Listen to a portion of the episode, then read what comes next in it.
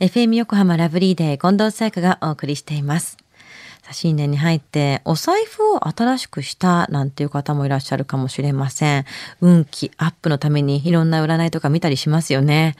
水曜日のこの時間はもっと知りたい保険ナビ。生命保険の見直しやお金の上手な使い方について保険のプロに伺っています。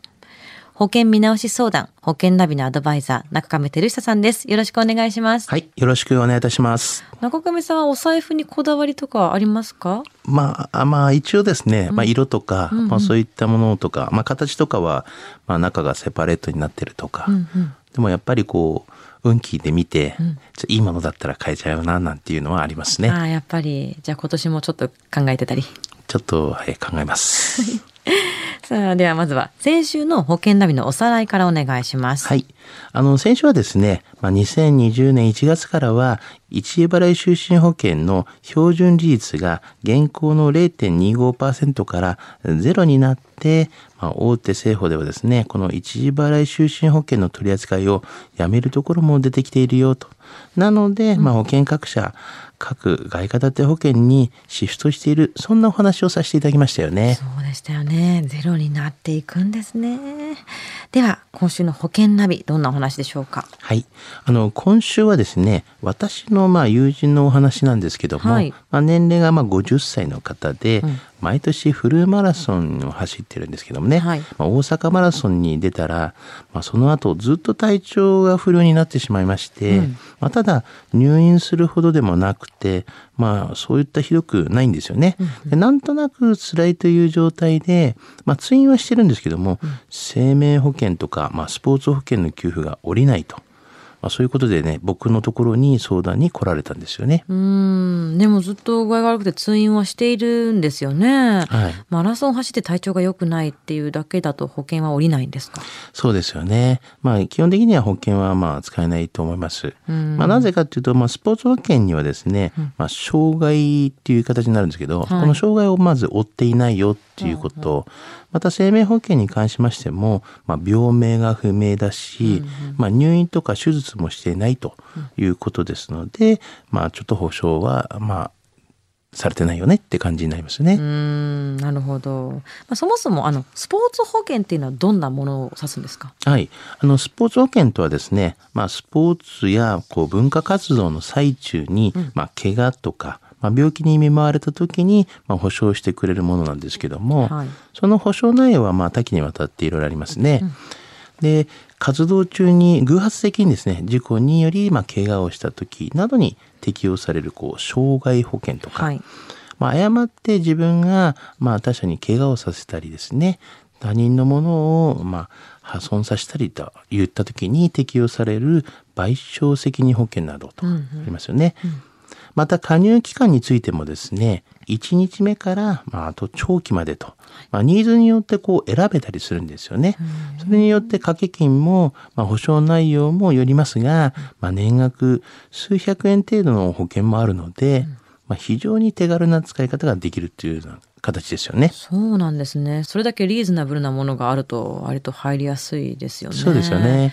じゃあ先ほどのあのマラソンを走って具合が悪くなった友人の場合っていうのはどうして適用外になるんですか？あそれはまあ先ほどもですね少しちょっとご説明しましたが、まああの怪我とか、あの障害にもなっていなく、まあ、病気も病名も不明だよと。で入院手術もしてないので、まあ、適用外ということになりますよね。じゃあそれをカバーしてくれる保険っていうのはないんですか？はい、あのーまあ、近年ですね、まあ、このような症状というんですかね、まあ、最近注目されている、まあ、病気がですね、慢性疲労症候群ということがあるんですね。はいはい。で、この場合はですね、こう、緩和型の、まあ、保険とかですね、結構そういうものに対象になる場合があるということなので、まあ、あの、言い嫌いしませんが、まあ、各保険会社さんに、まあ、その点になった場合には確認を取っていただければと。だから出る場合もありますね、っていうのがありますね。ああ自分がこうもしこういうふうになった場合っていうその緩和型に近いものとか似たようなものを探してもらうってことですよね。そうですよねあるものがあるところに入っておけば、まあ降りるっていう。そうですね。わあやっぱり体調不良っていうのを感じたら気をつけた方がいいですよね。そうですよね。やはりあの、まあ、体調ということですから、まあ、だるいとか、まあ、あの、眠れないとか、疲れやすいとか、はいまあ、気分が沈みがちとか、まあ、そんな病気のですね、手前という言い方で、未病のサインをですね、しっかりと見逃さないでいただきたいんですよね。うんうん健康診断とか、まあ、一通りの人間ドックでわからない不調を発見する、あの、未病検査っていうのがあるんですけども、はい未病検査でやっぱり長生きリスクをですね、備えていただきたいなというふうには思いますね。未病検査っていうのは具体的にどんなことをするんですか？はい。